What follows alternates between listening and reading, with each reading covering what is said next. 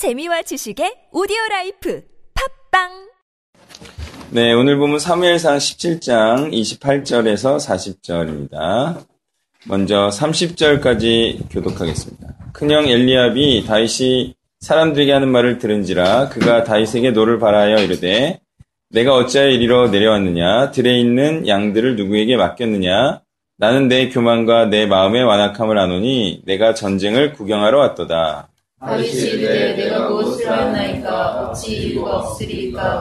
돌아서서 다른 사람을 향하여 전과 같이 말하며 백성이 전과 같이 대답하니라. 아멘. 예, 다윗이 사람들에게 한 말은 26절에 있어요. 26절에 이렇게 말했어요. 블레셋 사람을 죽여 이스라엘의 치욕을 제거하는 사람에게는 어떤 대우를 하겠느냐? 그러니까 이 말은 뭐 자기가 이제 마치 골리앗을 쳐서 죽일 것처럼 이렇게 한 말이죠. 이 말에 대해서 엘리압이 건방지다, 악하다 이렇게 평을 한 건데요. 엘리압은 왜 이렇게 생각을 했냐? 다윗은 골리앗과 싸우지도 않을 거면서 마치 싸울 것처럼 말을 한 것이라 생각했기 때문이겠죠. 예, 그렇게 이제 자신이 하지도 않을 거면서 막 할 것처럼 떠버리는 것. 이게 이제 뭐 시건방을 떠는 것이고 악한 것이겠죠.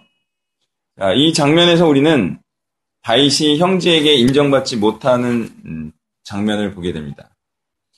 이것은 인정받지 못할 자이기 때문에 인정받지 못하는 것입니까? 아니죠. 예. 그러면 도대체 왜 예, 형이라고 하는 자는 다윗을 이렇게 예, 인정하지 않고 오히려 미워하고 있을까요? 요셉에게도 이런 일이 있었죠. 형제인데 막 싫어해 막, 예. 막 못된 사람을 못된 자로만 몰아. 이것은 이유가 한 가지입니다. 그것은 시기와 질투죠. 사울이 아, 다윗이 기름 부음을 받았죠. 아 막 싫은 거야 막. 내가 큰형이잖아요. 내가 받아야 되는데 막내가 받고 막 그러니까 막 이거는 이제 팩트와 상관없이 그냥 시기와 질투죠. 그래서 이제 예수님도 이런 일을 당하셨죠. 형제라고 하는 자에 의해서 이렇게 시기와 질투를 받았습니다.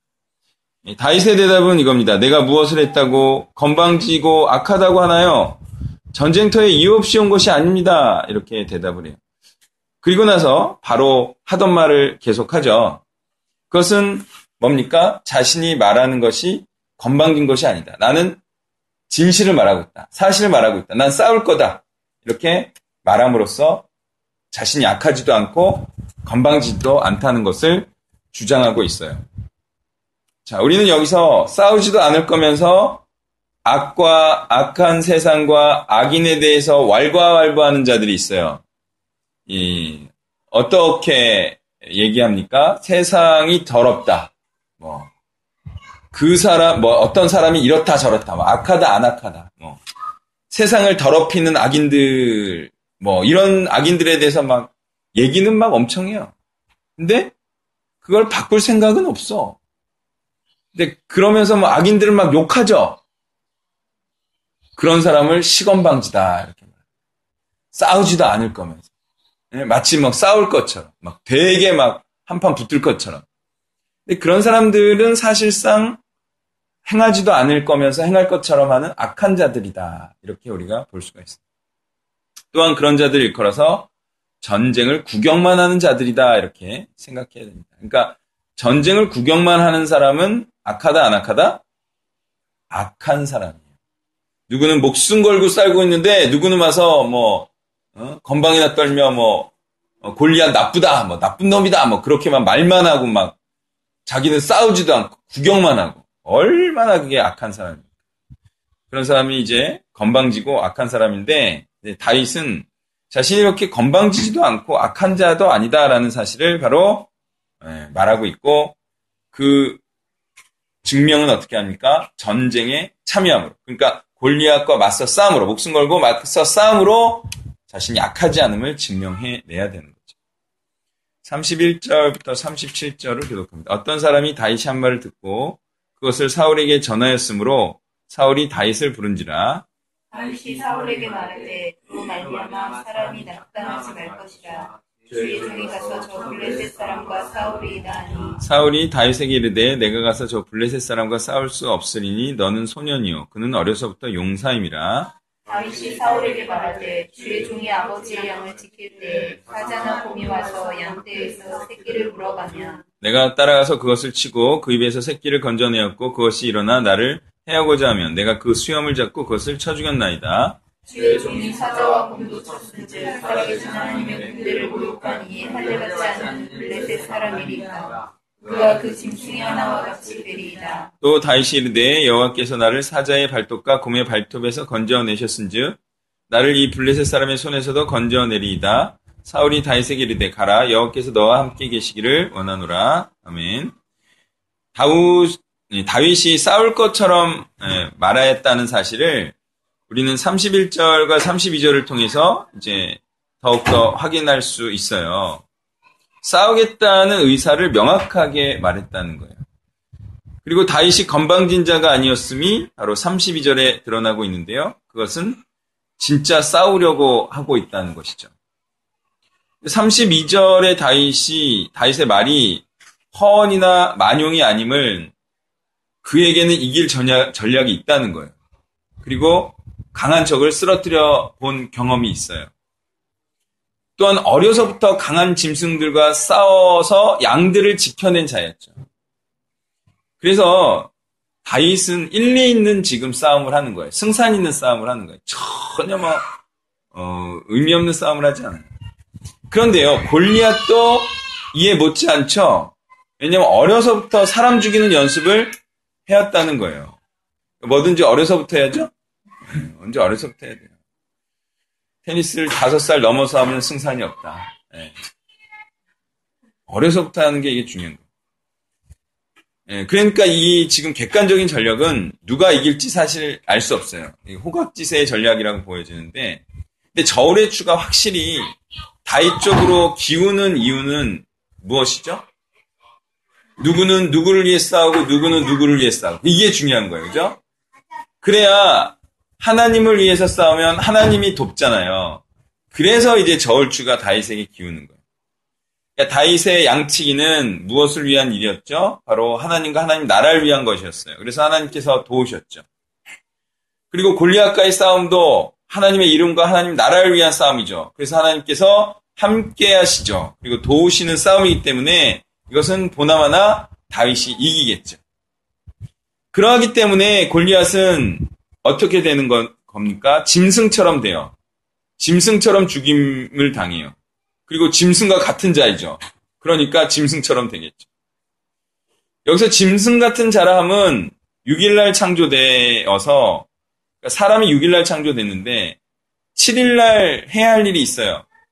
그것은 비록 6일날 창조됐지만 7일날 하나님께서 행하라 하신 하나님의 창조를 기념하며 하나님의 위대하심을 항상 생각하며 그분을 찬양하며 그분께 영광 돌려야 되, 는 거죠. 근데 6일날 창조된 사람이 이렇게 7일에 일을 하면 하나님과 같은 자가 되는 것인데 같이 6일날 창조된 짐승과 같이 7일에 일을 하지 않으면 그냥 먹고 사는 일만 하는 짐승이 하는 일이 뭐예요 매일?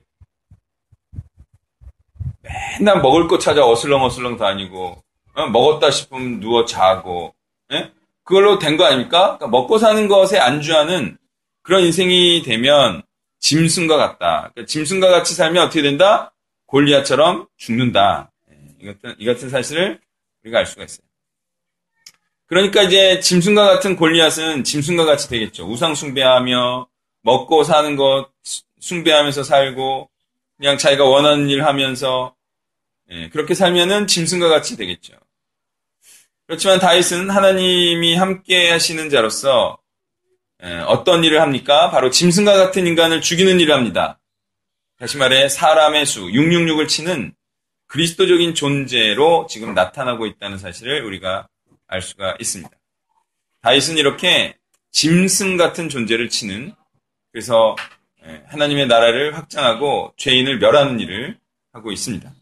즉 다윗이 골리앗을 이길 수 있었던 것은요. 싸움을 더 잘한다는 개, 객관적 전력보다는 하나님의 도우심과 함께 하심을 하나님이 도우심, 하나님의 도우심과 하나님의 함께 하심을 가능케 하는 신앙으로 가능한 거죠. 그리고 그 신앙은 바로 하나님과 하나님의 나라를 위하는 하나님의 사역을 의미하죠. 다윗의 이와 같은 실력과 영성을 겸비한 말에 사울은 가능성이 있다고 봅니다. 전혀 근거 없는 얘기가 아니에요. 사울이 들어도 어 그러면 한번 붙어볼만 하겠다 이런 생각을 할 정도의 경력이죠. 그래서 다윗을 전장에 내보내고 있어요. 그러면서 이렇게 말합니다. 하나님께서 너와 함께 계시기를 원하노라 이렇게 축원을 하고 있어요. 근데 이 축원은요 바울 서신 맨 뒤에 많이 나오는 내용인데요. 고린도서 13장 13절에 이렇게 나옵니다. 주 예수 그리스도의 은혜와 하나님의 사랑과 성령의 교통하심이 너희 무리와 함께 있을지어다. 이게 축원해요.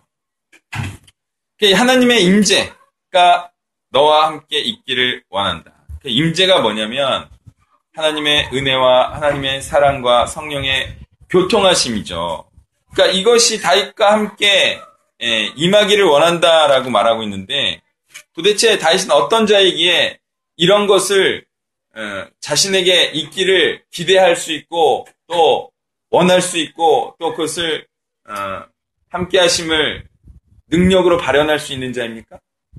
바로 충실하게 하나님의 나라를 위하여 살아온 자가 이런 축원을 받을 수 있고 기대할 수 있죠. 그러, 그러니까 우리는 다윗과 같이 이런 하나님의 축복과 은혜와 사랑과 교통이 임할 만한 예, 그런 자에게 임하는 것임을 알아야 돼요. 그럼 우리는 어떻게 해야 되겠습니까? 당연히 다윗처럼 되려고 해야겠죠. 그런데 다윗처럼 되지는 않고 축복만 받는 축도만 받는다고 하나님의 임재라는 축복이 임하는 것은 아니라는 사실을 알아야 돼요. 자꾸 많은 사람들이 축복된 말만 들으려고 하고 축복된 존재가 되려 함은 없어요. 그러면 말만 듣고 실제로 축복은 못 받는 일이 일어날 수 있어요. 축복을 받는 비결은 무엇입니까? 바로 다윗과 같은 자가 되어서 정말 사단의 나라와 대적하여 쳐서 사단의 사람을 멸하고 하나님 나라를 확장하는 이러한 자가 축복받을 존재임을 잊지 마셔야 합니다.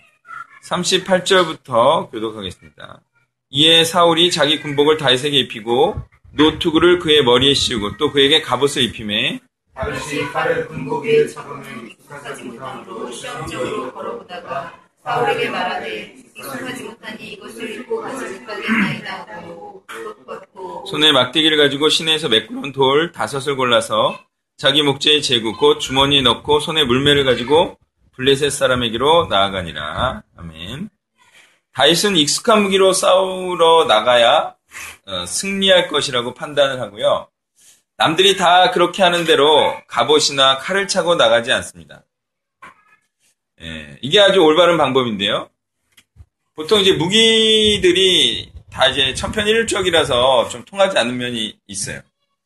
예, 제가 이제 개척교회 세미나를 갔다 왔죠. 그리고 그때 이제 개척해서 이제 소위 성공한 목사님들이 와서 얘기를 했는데 듣고 난 후에 이제 개척교회 목사님들과 이제 현재적인 개척교회 목사님들과 한 방에서 얘기를 했어요.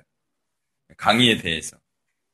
그것은 모두가 공감하듯이 성공한 목사님들의 공통점이 있는데 그건 뭐 그것은 무엇이냐? 자신만의 강점과 장점으로 일으켜냈다는 거예요. 그러니까 그분들이 한 대로 우리는 따라할 수 없다는 거예요. 단지 그들이 정말 우리처럼 어려움 가운데 해낸 자들이었다는 점에서 격려가 된다. 이런 얘기를 다 했습니다. 그러니까 이 다윗은 어떻게 승리를 읽어낼 수 있었냐? 스타일을 살렸다. 스타일을. 그래가지고 그 스타일을 살린 사역을 하니까 이게 굉장히 독특하잖아요. 그러니까 사단이 어 이건 뭐지? 그래가지고 대처를 못한 거야. 그러니까 방심을 하고 우습게 여긴 거예요. 어, 예전에 그런 적이 없었거든. 전쟁터에 나와서 그거 갖고 뭐 자기들 이겼다 이런 게 없었으니까 방심케 하는 것까지 되는 거예요. 남들이 잘하지 않는 자기만의 방식으로 전쟁하고 사역하면 이게 사단이 미처 대응하지 못하죠. 그런 걸 일컬어 이제 블루오션이다. 그래서 이제 블루오션도 자꾸 하다 보면 사단이 자꾸 대처해요. 익숙해져. 그러니까 또 그게 또 안 통하죠. 이런 자기만의 방식이 역시 하나님께서 주신 어, 전략인 것 같아요. 그러니 자신의 장점을 살리면서 남들이 하는 대로의 방식이 아닌 자기만의 방식으로 하면 이길 가능성이 훨씬 높아진다고 보겠습니다. 예, 다 교회 간판 걸고 기도하고 전도하면 되겠지. 이런 아니라고 천편일률적인 방법이 안 되는 방법임을 개척교회 생존 5%가 말해주고 있는 것 아니겠습니까? 우리는 여기서도 신앙이라는 것이 그냥 신앙이 아니라 그동안의 노력과 방식이 살아있는 그래서 가능성 있고 성공할 이유가 있는 신앙임을 우리가 알 수가 있습니다. 무턱대고 하는 게 신앙이 아니에요. 보면 양치기를 잘한 자가 정쟁에서 승리했죠. 마찬가지로 사역이나 목회를 하기 전에 하던 일을 잘한 자가 보통 사역이나 목회도 잘한다는 사실을 우리는 볼 수가 있어요. 그것은 여러 가지 이유가 있겠죠. 그리고 뭐 꼭 그 말이 맞지는 않겠죠. 네, 그렇지만 제가 볼 때 여러 가지 이유 중에 가장 큰 이유는 목숨 걸고 하느냐 안 하느냐로 보여요. 그러니까 그런 이제 최선을 다하는 사람이 뭐 사역을 하기 전에도 최선을 다했을 거 아니에요? 그래서 뭐 세상적으로 그렇게 어, 속아서 살던 사람이 세상적으로 성공했을 거 아니에요? 근데 그게 아님을 깨닫고 자기 부인해서 이렇게 하면 오히려 사역도 잘 되는 것을 보게 돼요. 왜? 정말 열심히. 네. 정말 목숨 걸고 정말 있는 방법 없는 방법 그래서 보면은 그런 현상들이 일어나는 거예요. 제가 지금 말하는 것은 둘 다 잘해야 된다는 것을 말하는 건 아니죠. 그렇지만 제가 말하고자 하는 바는 되는 사람은 이유가 있다라는 것을 말하려는. 예. 여러분 다윗이 골리앗을 쳐서 죽여 이 긴 이유는 이웃이 이 유가 있어요 없어요 그냥 맹숭맹숭한 그냥 신앙이에요. 예, 이게 아주 충분히 그가 여태까지 양치기로서 충실히 살아온 것의 결과다라고도 볼 수 있다는 거죠. 정리합니다. 사울과 같은 자가 되는 것. 다시 말해서 승리할 수 있는 방법은 승리의 비결은 다윗과 같은 자가 되는 거예요. 이것은 곧 그리스도처럼 말씀으로 제자를 삼때 자신이 잘하는 방식, 또 여태까지 해온 것을 잘 살리는 방식, 그런 방식으로 사역해야 할 것이죠. 마치 맞지도 않은 옷을 입은 그런 천편일률적인 프로그램으로 적용할 일은 아니라는 거예요. 그러면 사람들은 다 눈치채고 다 해, 봤던 거다. 뭐 그래도 안 됐다. 뭐 이런 얘기로 또 사람들이 관습에 또 젖을 수가 있을 것입니다.